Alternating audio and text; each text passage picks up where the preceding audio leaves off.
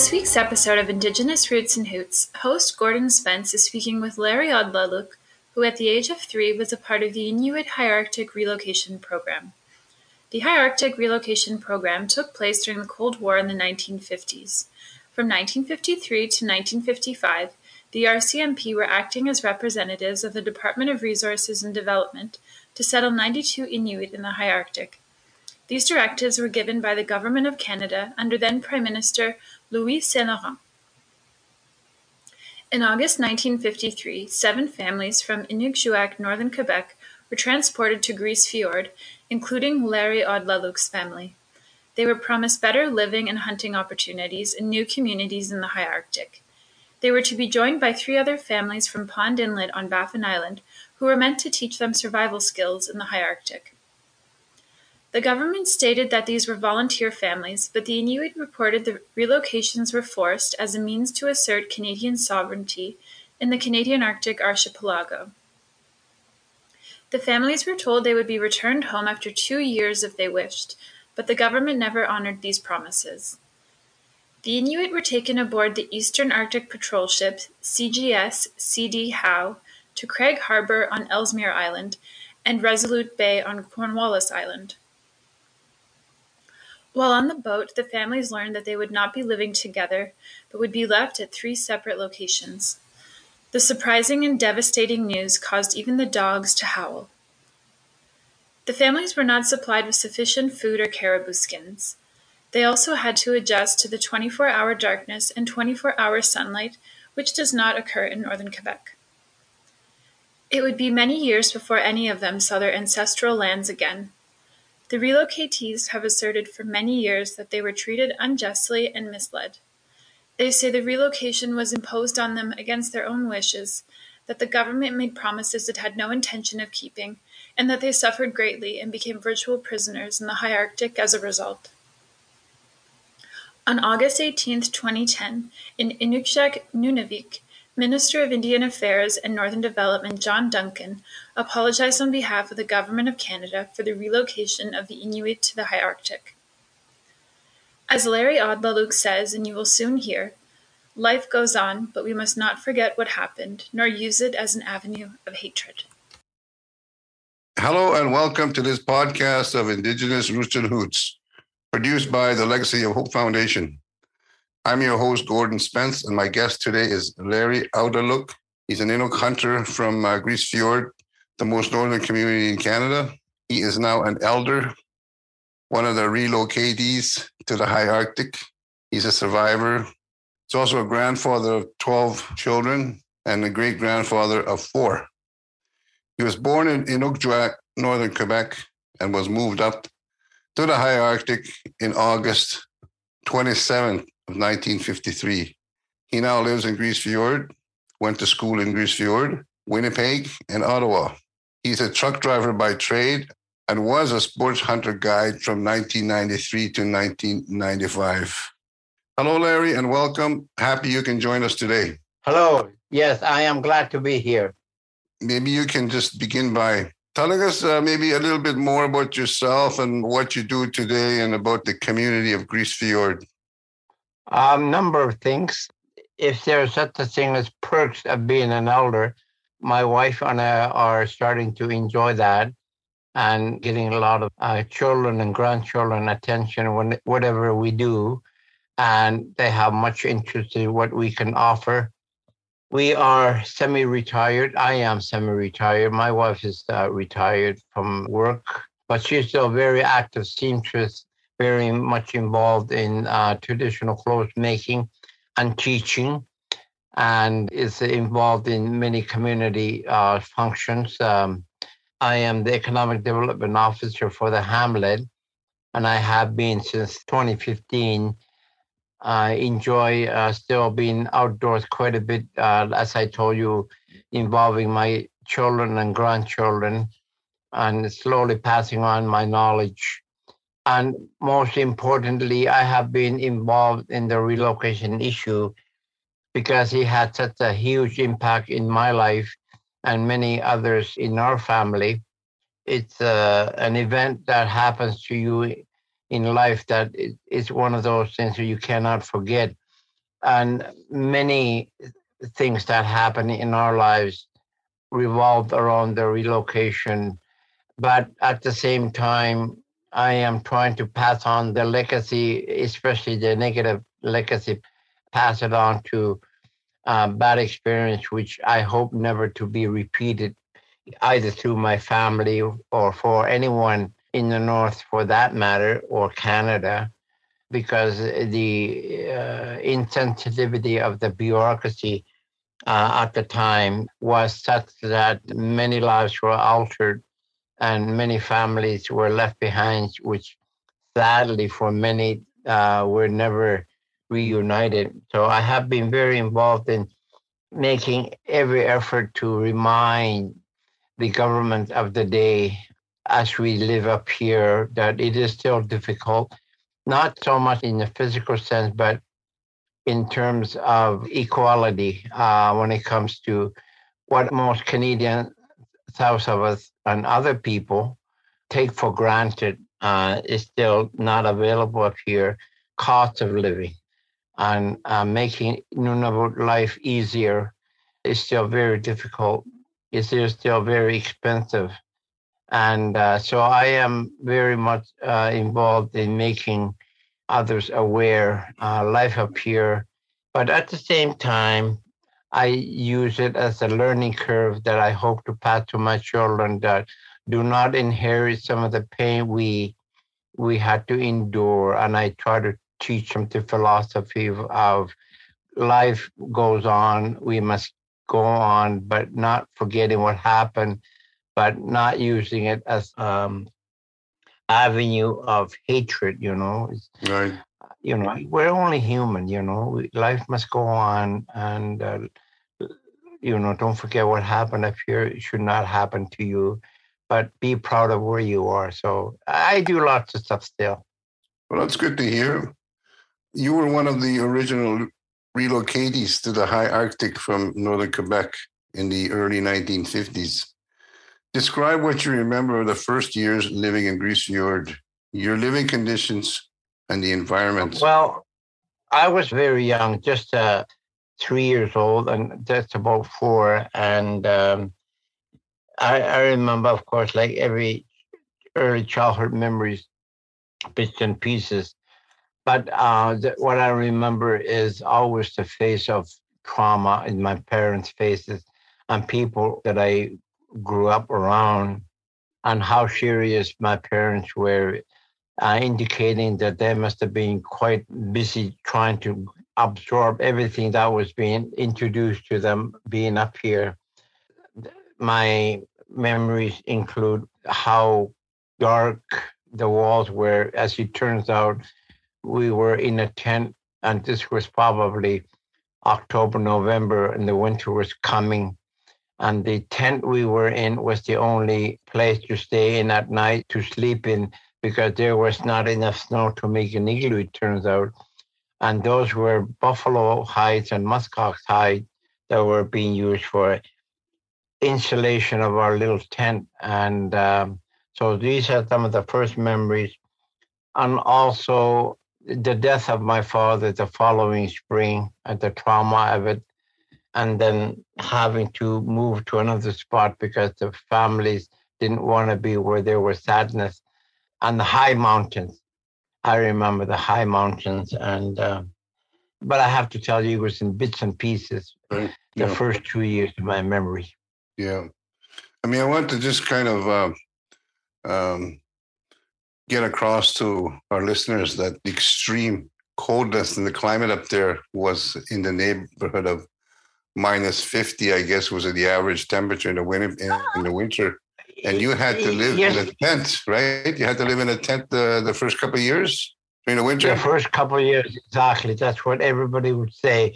Uh, after i started going to school and learning how to read and write and learning how to access some of the government documentation that was being kept uh, over time by the government, that be at, which was through the RCMP and through the Freedom of Information Act, and combining with the, my parents' stories and the elders that were involved and some of the bureaucrats uh, involved. The stories were never the same, But the story about the first two years being difficult was something that you often heard about over time. Then when I become older person and carrying on more uh, responsibility to my children while they were learning to live up here, uh, you could understand and appreciate how difficult it must have been for them to endure this. And later in their lives, to say to say it was the most difficult two years. But throughout the years, for my mother never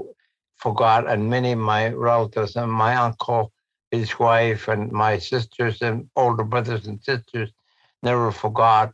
And many a times, uh, one of the people that seemed to express it uh, most accurately was my niece Martha, who came in later with her parents. She's always been quite good at describing things that affected her life. What she echoed was also echoed by many of my relatives. But the coal was not the paramount issue. What was one of the most enduring surprises my parents talked about was the total darkness that would come in November and part of December. The dark, dark, dark season, which they were not ready for. That was complete surprise to them.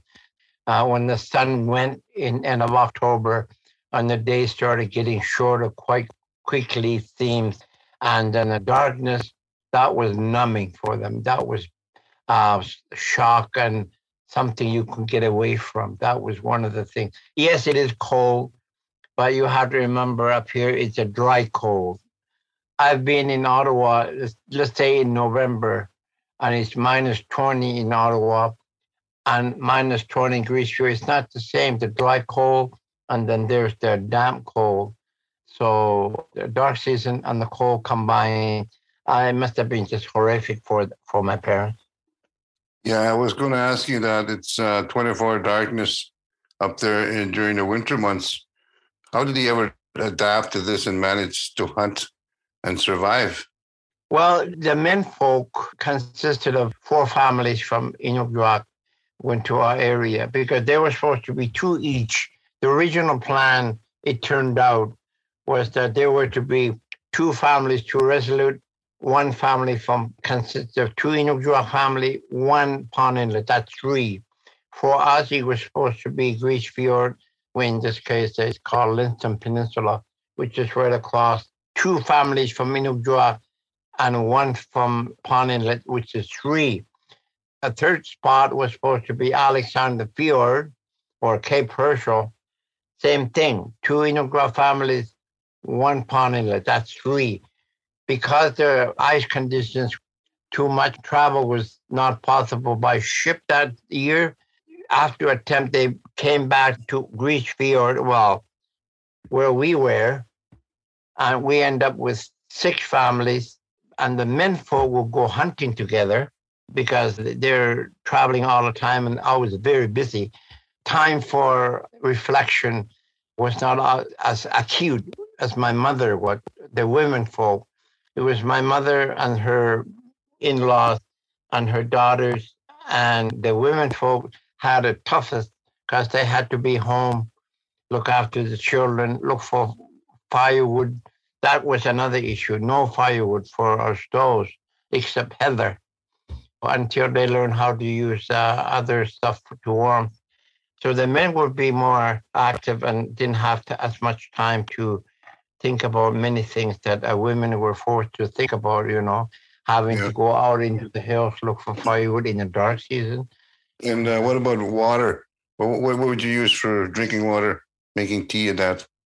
Thanks for asking that question. That was one of the things that was completely uh, different. There are no lakes nearby, like in Inukjuak, where you can find a lake and make a hole and keep it open until it's frozen, and then you can start chipping it away for drinking, melting it and drinking water. Up here, you had no choice but to use the nearest iceberg or some uh, pieces of iceberg that had floated to shore and got frozen in. That had to be hauled. And that was mostly my mom and her other women folk to do that and, and try to do that in a in the dark season it's nine in the morning, but it's dark as much as if it's at nine o'clock at night. No different. Yeah. And she had to adjust to that. And the adjustment was something she never forgot. And she talked about some days it was so dark, I would try to get to the main ice, but not knowing where I was. I see this piece of uh, what I considered uh, iceberg, drinking iceberg, ice, and I chop at it, and my axe would flint like a flint. Turns out it's a rock, frozen ice on top. So uh, it was very hard for uh, them, the the women. So uh, drinking water was an issue. Yeah. Yeah, I mean that's such an important part of staying alive is having clean drinking water or any kind of drinking water. Yes. When they moved your families up to the high Arctic, you went on a ship. Uh, I think it's called a CD Howe. How long was the trip, and how was that? The trip by itself, according to my brothers and sisters, and those sisters and brothers were in between 18, 19, 20 years old, and they were quite in, interested in it. Whereas people like my father, who had much bigger responsibility to worry about, you know, we're noticing uh, we're traveling for a long time and the terrain is, is changing. And he noticed that we are getting further away from people. And obviously, there are less and less people to look at each time we land in the community because they're we're going to a smaller communities. They would look at the mountains and look like one of my older sisters thought, wow, look at those mountains and those big rivers coming down. But upon ins- uh, close inspection, it turns out those were frozen ice. Glaciers. Yeah, frozen ice. She thought they were rivers. They were Yeah. frozen ice. That was something she noticed. But some of the other younger ones were just having a great time being on the ship. It was an adventure for them in the beginning. But then the government dropped uh, what I call bombshell.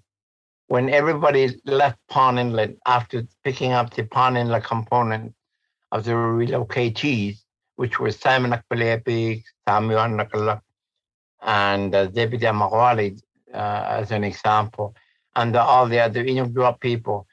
When they left Pond Inlet, as one of my brothers used to say, when it was too late to turn back, they put us inside part of the ship and had a mass group of people meeting versus the government and the interpreters and said, by the way, we're going to Craig Harbor. We're going to drop one family off. Then we're going to take another family up to Alexander Fiord or Cape Herschel. And the last group going to be transferred to another ship taken to Resolute. You're going to be divided into three groups. And the shock and the anger, that's my uh used to say, everything went crazy. Children started crying, women started crying, even the dog started to howl. And the commotion it caused was just tremendous. And um, that's when some people would say reality set in. Yeah. And that's when they realized that uh, it was going to be um, more serious than they thought, you know. Yeah, Yeah. in the beginning it was not bad because they could Yeah. visit other communities. Because this was a government ship, a medical ship. Yeah. Uh, doctors on board, checking people for TB and and wh- whatever else has to be delivered to uh, the Eastern Arctic. Uh, they call the Eastern Arctic Patrol, you know. Yeah. So in the beginning it was not bad, but it turns out later on they were to be the last people dropped off uh, to area of nothing. And uh, one of the founders of the Nunavut clan claim, John Amagoalik, says it was like we were landed on the moon when they were taken off the ship and uh, dropped off on Cornwallis Island, or Resolute Bay. Yeah. You initially went to the, the ship initially crossed Hudson's Bay, I think, and went to Churchill first. And you had, in, uh, there was a doctor there that, from what I understand, uh, took two of the kids off the ship because they had TB and were sent away to a sanatorium in the south. all I know, well, from our trip uh, two years before that, in 1953, I didn't hear anybody being taken off the ship to be sent to sanatorium. It's the opposite. There was one patient, John Wallick's uh, older brother, Makushi, who was on board the ship. Obviously, he had been um, not well, and the government claimed their X-ray machine was broken, and they could not diagnose him that summer whether he had TB or not. But obviously, the signs of him having TB showed up in the fact that many of the relocatees in Resolute got infected, and many were taken down to to Edmonton, which is under the jurisdiction of of Khitamir Hospital. Yeah. And uh, so Makushi did not get diagnosed. So uh, there was another case which was found out later in the original 1953 relocation. Samuel Amnakala's grandmother, it turns out she had TB, and uh, one of the RCMP said, don't take her away to hospital. And she ended up staying two years in Grise and she had a TB. It was the 1955 when my brother George B. Flaherty and his family was being taken up. My sister-in-law, Raina, used to tell me when we left Inukjuak to go to the high Arctic, Mary, my daughter, was away because she had TB. Mary was taken down south for TB from Inukjuak. And when we left, she still hadn't come back. So when Mary was released, the government had no idea that her family had moved. So they took her back to Inukjuak. No parents. Oh, okay. They were told they had been moved to the high Arctic. This is where it got me. They didn't just couldn't distinguish between Resolute Bay and Grise Fiord and the fact that Mary came from Grise Fiord. And that really is a insensitivity of the government. And poor Mary ended up in Resolute. Another year. Ended up with Jacuzzi and Mary and she was just getting to know them. To her, they were her parents because she didn't remember anything else. So to her, they were becoming very close to her and attached. Third time, she had to move again. And they end up in Grise Fiord, in little Grise Fiord, because George B., my brother, had been hired as a casual for the RCMP. And they had a little house and Martha would tell stories about how she and Mary would interact with each other, which wasn't always so easy for both of them. On top of that, uh, Martha had to go out and help the father go hunt seals because Jamie was too small. And then uh, here's Mary, doesn't know how to speak English. And you can just imagine the household, the Flaherty household, is poor George to be trying to look for seals all she has is Martha. But I'm sure Martha wanted to stay home and work with Mary, play with Mary, get to know her. So it was a real dilemma for all of them, you know. And Mrs. Flaherty, you know, endured all that. She used to tell stories about her family being um, in situation where she had to feed all these children. And then Peter comes along, Peter Flaherty. He was hungry a lot and she used to contribute his condition to the fact he was not nursed properly at a certain age of his life where he really needs this critical nourishment and he missed many of it. And in the end i think that's what causes condition to happen.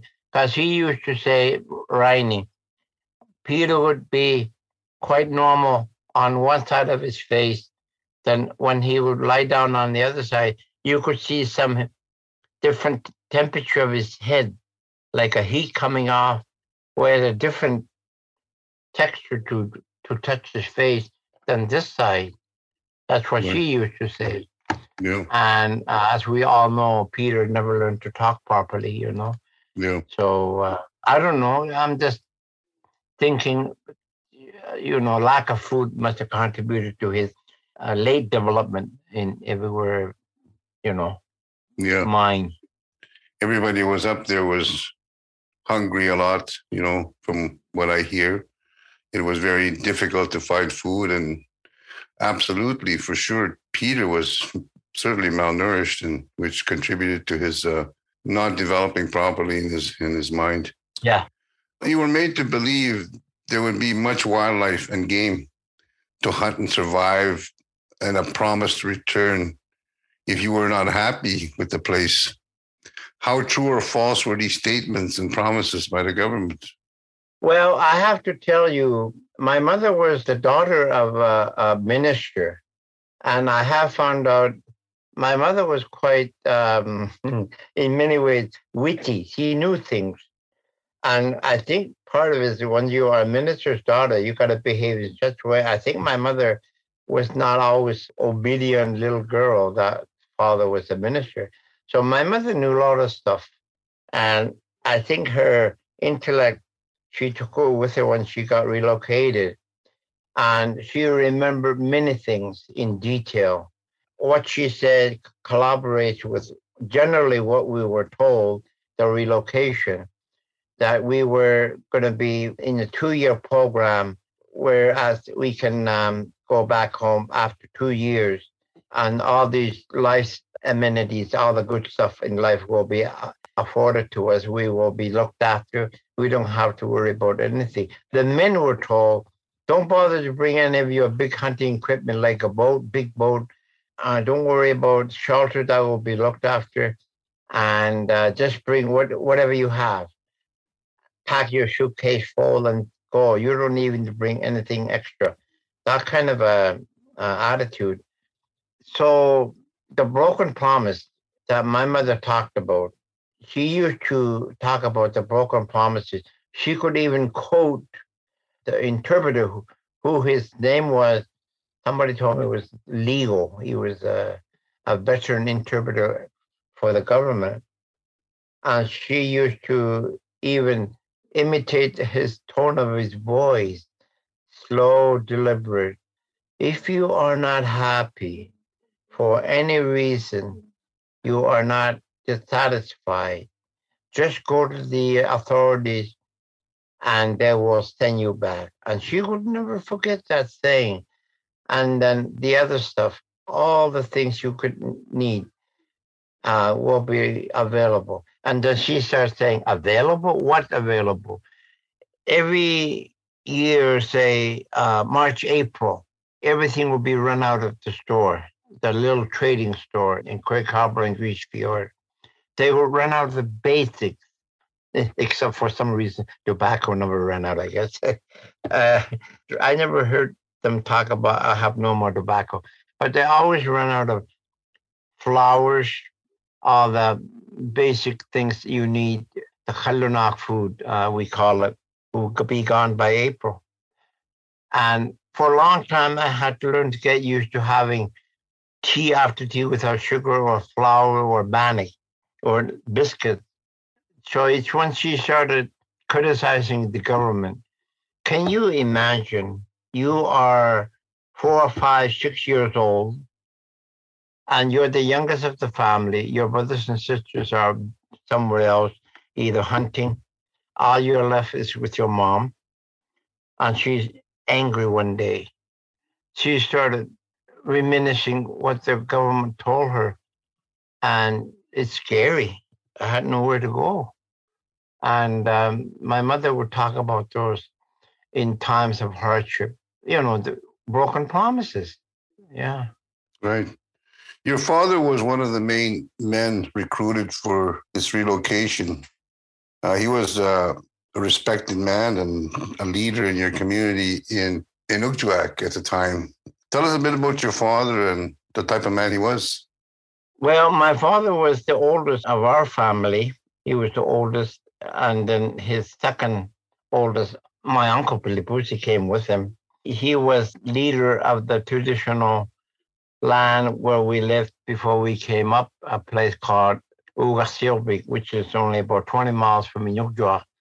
I've been there. One of my brothers, Sam Willie, had moved back to Inukjuak after 1978. I went to visit Inukjuak uh, because I missed my brother already.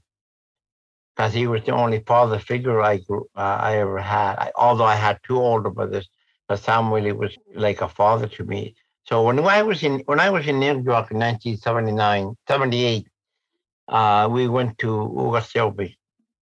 And he said, This is probably the tent ring over here where you were probably born. And 20 miles. That's where my father led his group of people.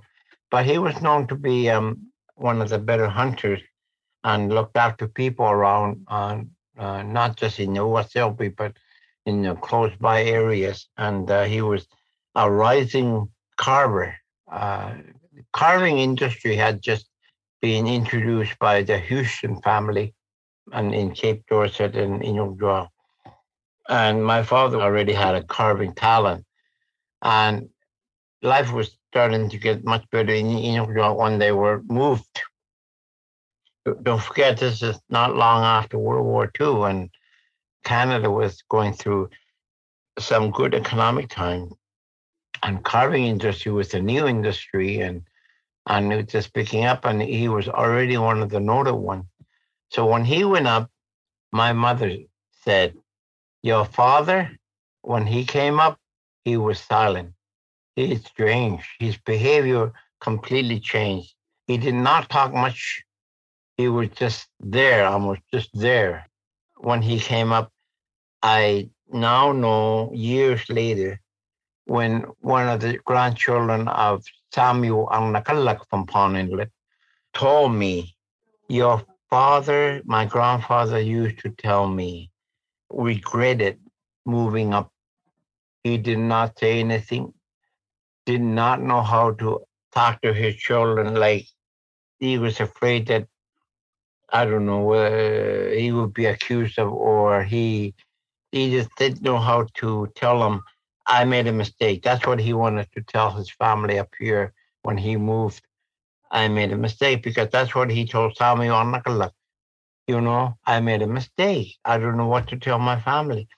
And he was just silent about it. And uh, I'm really yeah. sad there was no one else to talk to him about it, you know, just him yeah. and Samuel. When he came up here, my mother said he changed. Yeah.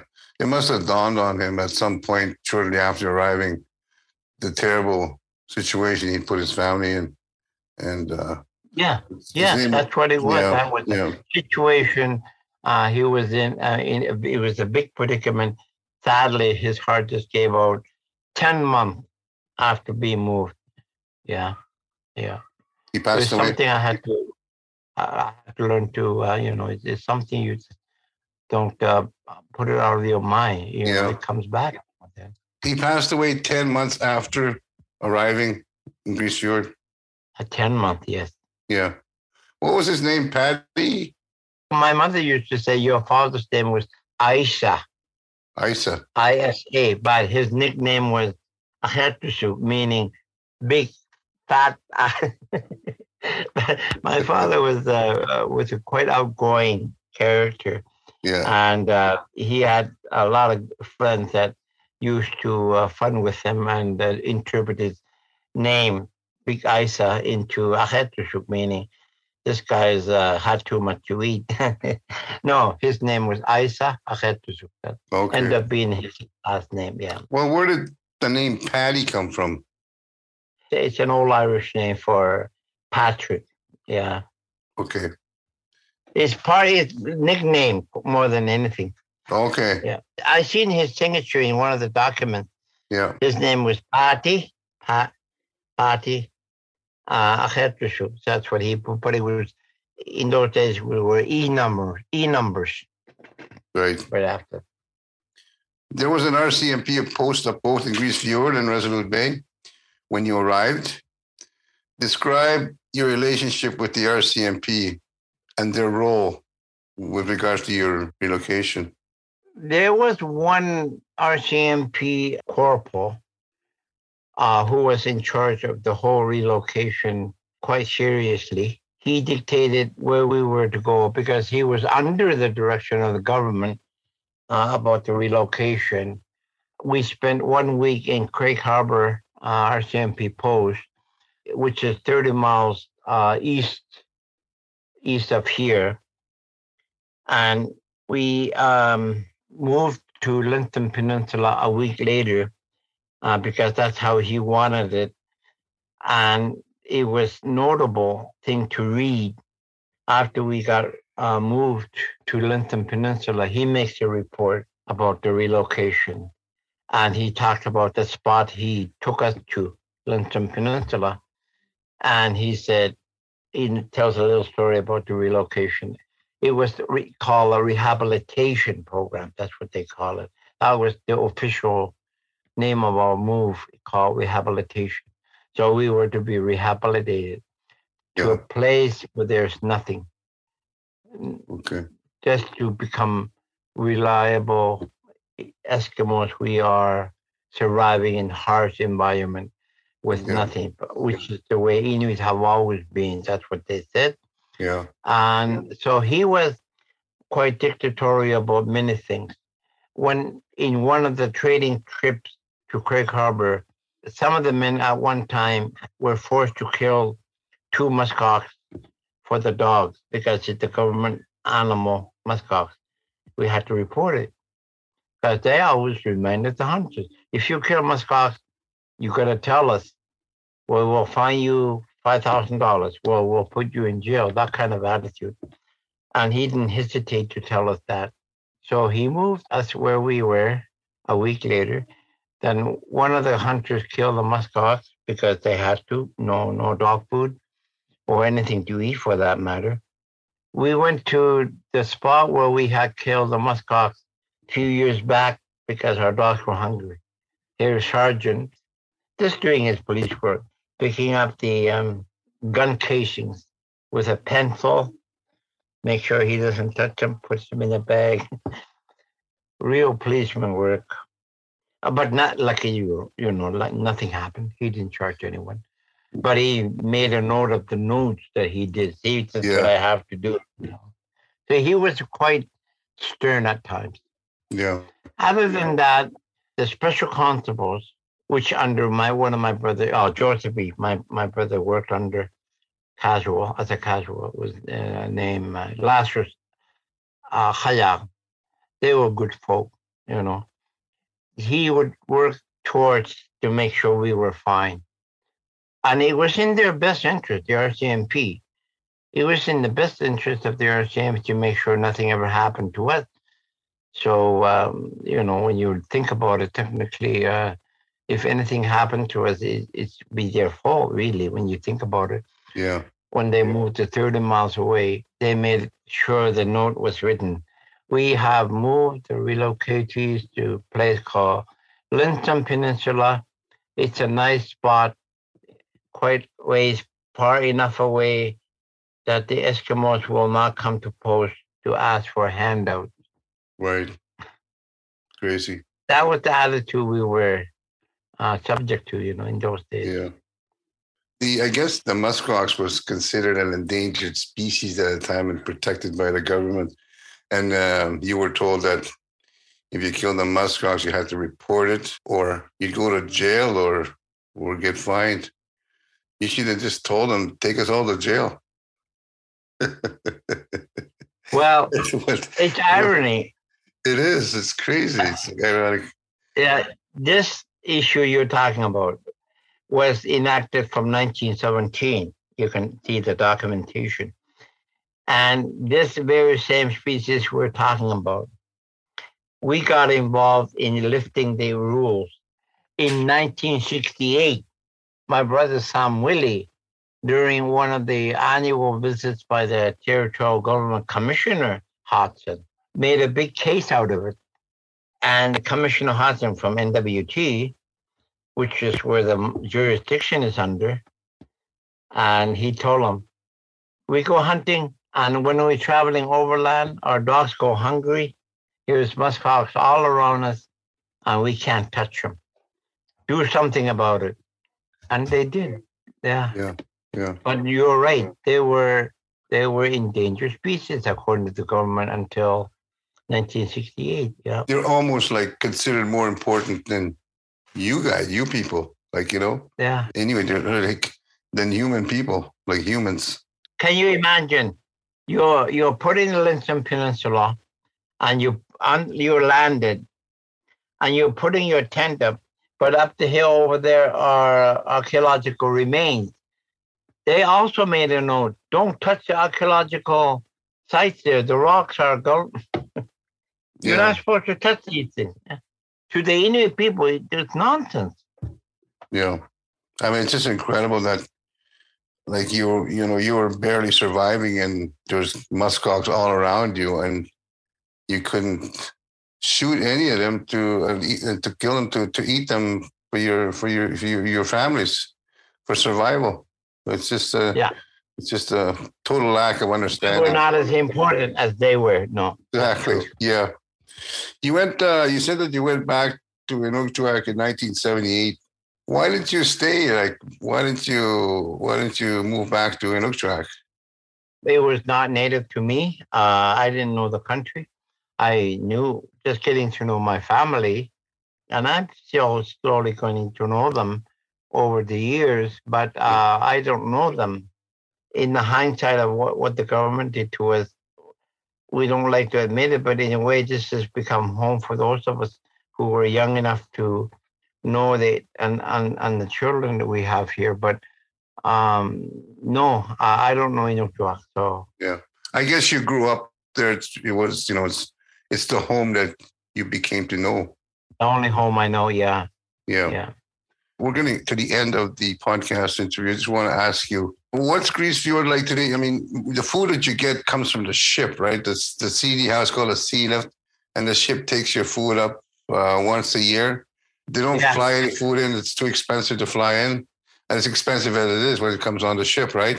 all the basic stuff that we need flours and sugar and and all the uh, canned goods that we need we will order through a private company um, and ship from montreal out of our own pocket and um, all the fresh food all the produce and are regularly shipped every week so many times a week but everything is precarious everything is fragile we have to worry about timing as well. So you uh, got to put up with all the regulations of uh, shipping costs, which is right now today is one is one of the uh, issues that I am fighting.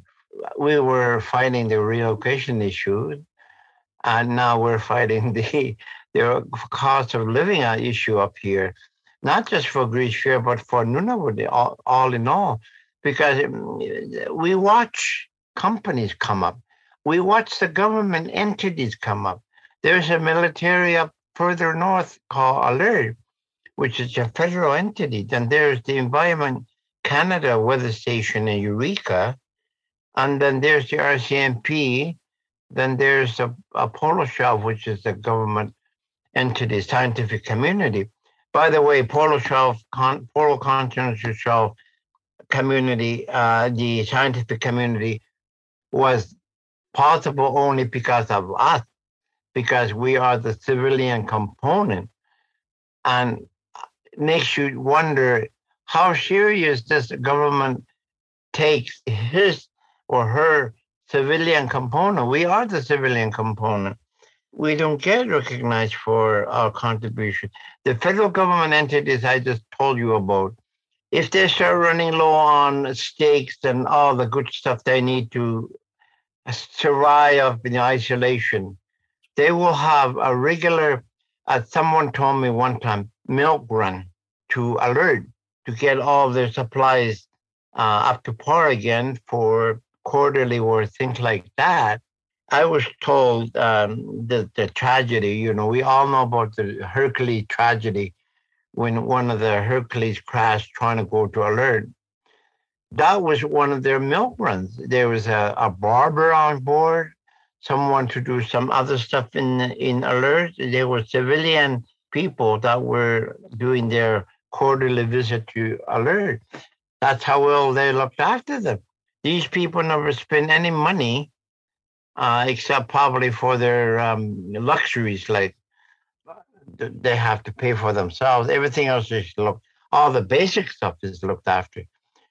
Swimming pool. There's a bar. There's a movie theater. You name it. It's a military area. And then Eureka. Eureka is a weather station. It's not far from Resolute. I've been to Resolute when they're doing a crew change to Eureka, the Environment Canada government. Uh, we haven't had a jet service in Resolute for about more than 20 years, ever since uh, uh, Little Cornwallis Island closed. At the time, I was in Resolute. This was about a few years ago. Every few years ago, every so often, they will get a crew change of the environment people. Environment Canada will have a jet come from Ottawa, land in Resolute for fuel, and then they go to Eureka, do a crew change, and fly back down to on a jet. Wow. And Wow. this is my income tax dollars at work, Yeah. you know, because we pay for those. But Resolute, Fjord, you know, everything else, uh, we they don't use that service anymore because they said there's no mine to pay for it. Something doesn't make sense. They always say that. They always say that. I want to ask you about one last question, and it's an opportunity for you to promote your book that you wrote you finished recently published. Uh, can you just tell us a little bit about your book and uh, what's the title and uh, where where can people find it? I, I'm gonna have to uh, get that in, in in through the internet. It's the book's called uh, "What I Remember, What I Know." You can do one. You can order one through Inhabit Media, which I'm proud to uh, work with, uh, and and uh, one of the part owners is uh, one of my in-laws from Michalui, and um, you can order through that Inhabit Media, or you can one signed. You can order from us. It costs you a little bit extra cost to postage. I do my signing at home, and someone in here I will. Uh, Do you want to give Uh, your email? yeah, it, it's just my email is kanatamail at gmail.com. The email that you guys use to contact me, Okay, K A M A T A M I U Q, kanatamail. at gmail.com. Okay. Yeah. By the way, talking about cost, I just wanted to finish. I did a someone to a, a check on uh, cost of. I use ginger ale pop. How much it costs? There are days when pop will cost up here seven dollars. Sometimes it'll cost ten dollars or twenty dollars. Whatever when pop is run out. Can. Can Can. one Wow. can. Yeah. Yeah, one can. can. I've seen people run out of uh, Coca Cola. I've seen people carrying two cases uh, Coca Cola, 24 each. And they are one case, $120. And guys carrying two. This is in uh-huh. July. Jeez. July. And the guy has no qualm. He, he- he's not even talking about it. It is his groceries. And then he's carrying two cases of pop. That two, 240 two here, bucks. 200, 240 bucks. I don't know how much the groceries are. I mean, Oh, this is quite some time ago. So I had a guy tested. A can of pop, let's say, cost $1 in Montreal. That's a lot. I mean, $1 is a lot. By the time when you check the cost of living and uh, further north you go, more expensive, it can be $18. 18 bucks. What was one one dollar in Montreal becomes 18.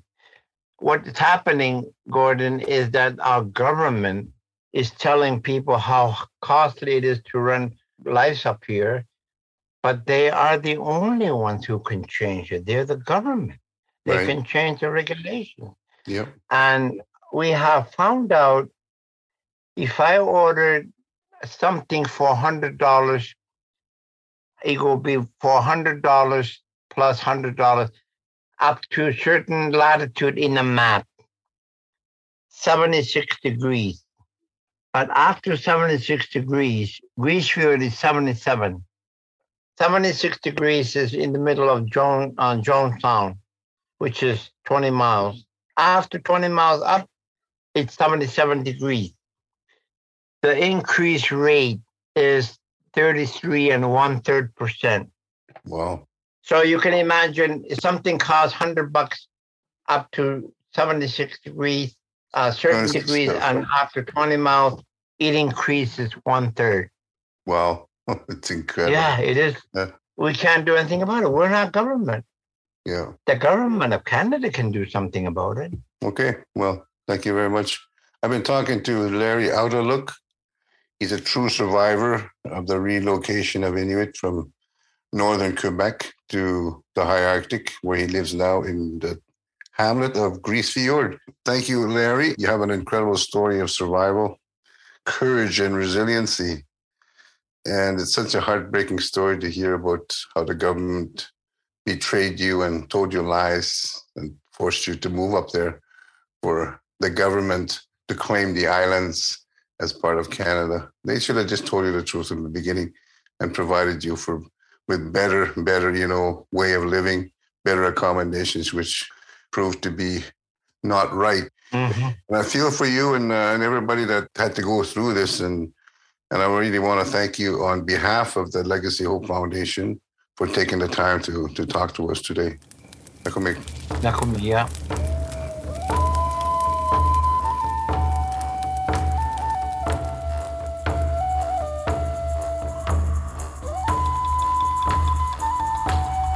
Roots and Hoots is produced by the Legacy of Hope Foundation.